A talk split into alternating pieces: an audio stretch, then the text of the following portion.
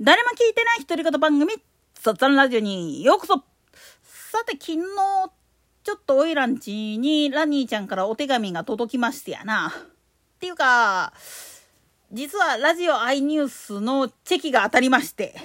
なんでやねん。しかもこれがね、あのー、まあ、放送開始から6年、まあ、300回超えたからっていう記念で、うんっていうことをやらかしたら、なんか、おいらのところに来ちゃったっていうやつなんですよね。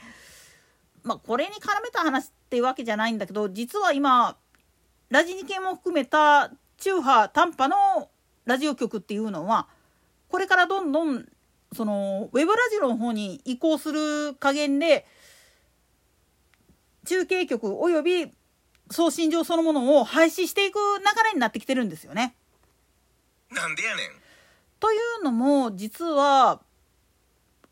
インターネットが進んだことによって Spotify みたいな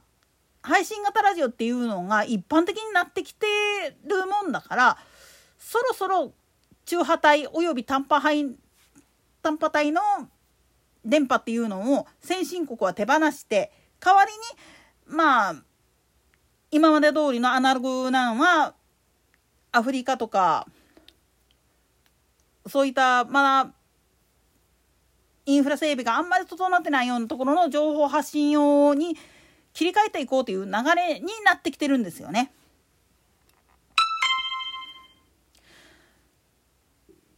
実は今月の29日をもって在阪3局 ABC、MBS、OBC の3局が京都の中継所っていうのを廃止したわけなんですよね。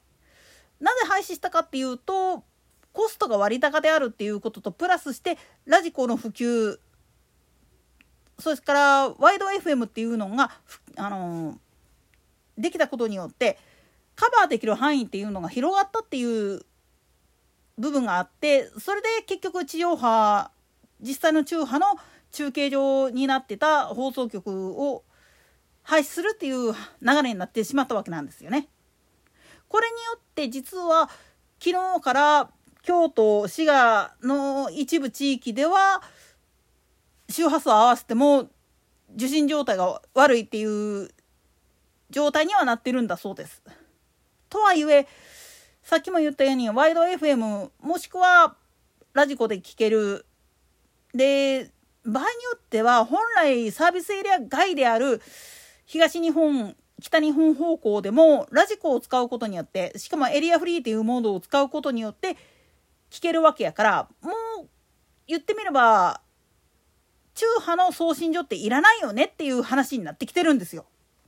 なんでやねん。おいらもねそら一応短波ラジオとかも持ってはいたけれどやっぱりねっていうところがあってだからこそラジコが普及したことによって実はラジニ系が一番息吹き返したんですよね。それまではまあ言ってみると世界初の民放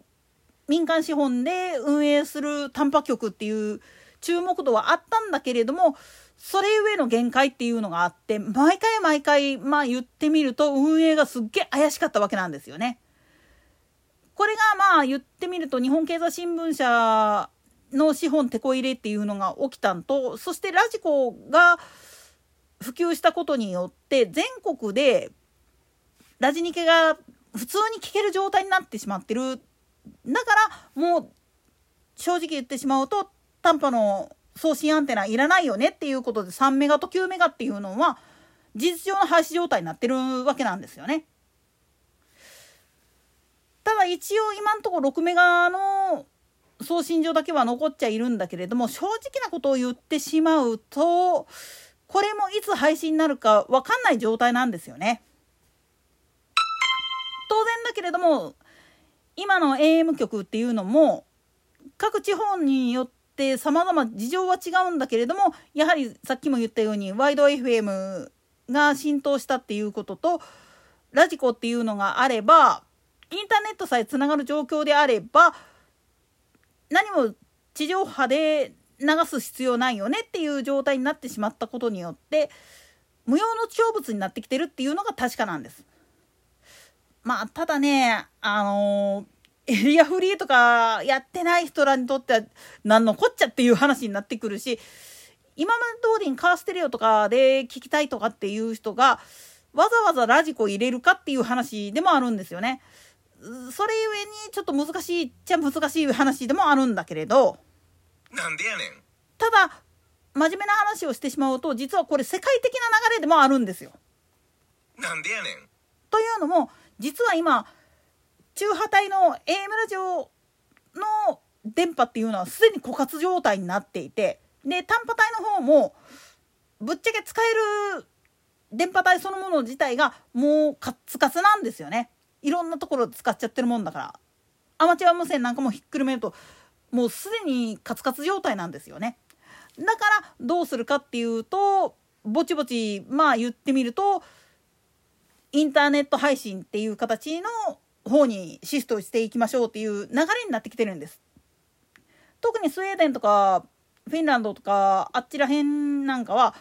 中継局作ったりするよりもウェブ配信した方が早くねっていう話でやっちゃったもんでそれで今もう地上波が全滅状態になってるんですよ。なんでやねん。今 Spotify とかっていう風なのがめちゃくちゃ流行ってるけどこれも実は北欧のラジオ局なんですよね。でもこれによってワールドワイドに何も自分たちでゴニョゴニョやらなくっても全世界で聞いてもらえるっていう風なシステムになったもんだからできることやしでラジコもラジコでプレミアム会員に入っていれば日本国内にいる限りどこの地域にいたとしてもエリアフリーモードを使うことによっていろんな放送局が聞けるんですよね。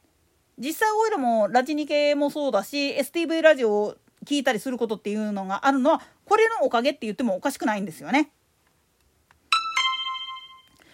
つまり今 AM ラジオがまあもう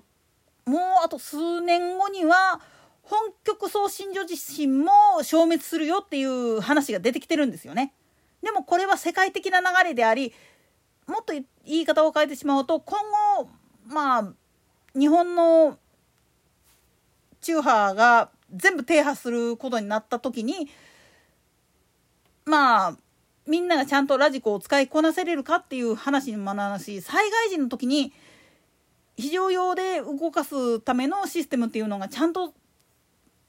機能できるかどうかっていうのも分かったもんじゃないから残すべきは残すべきなんだろうけどっていうジレンマがあるんですよね。ただ現状で言ってしまうとそんなの知ったこっちゃねえっていうかもう保守部品が足らんくなったっていうか作れなくなってるんですよね。なんでやねん。機器そのものがまあ言ってみるともう70年以上前のシステムをそのままずっと使ってるような状態なもんだからもう正直言ってしまうとメーカーさん自身も作れなくなってきてるっていうのが現状なんです。だからもう言ってみると地上波っていうのはどんどん消えていって代わりにパソコンやスマホのインターネットがつながる状況であれば聞けるラジコっていうのに移行していくっていう形になるんじゃないっていう話なんですよね。とか言いながら確か3月来年3月放送大学が抜けちゃうんですけどね。なんでやねん。といったところで今回はここまで。それでは次回の更新までごきげんよう。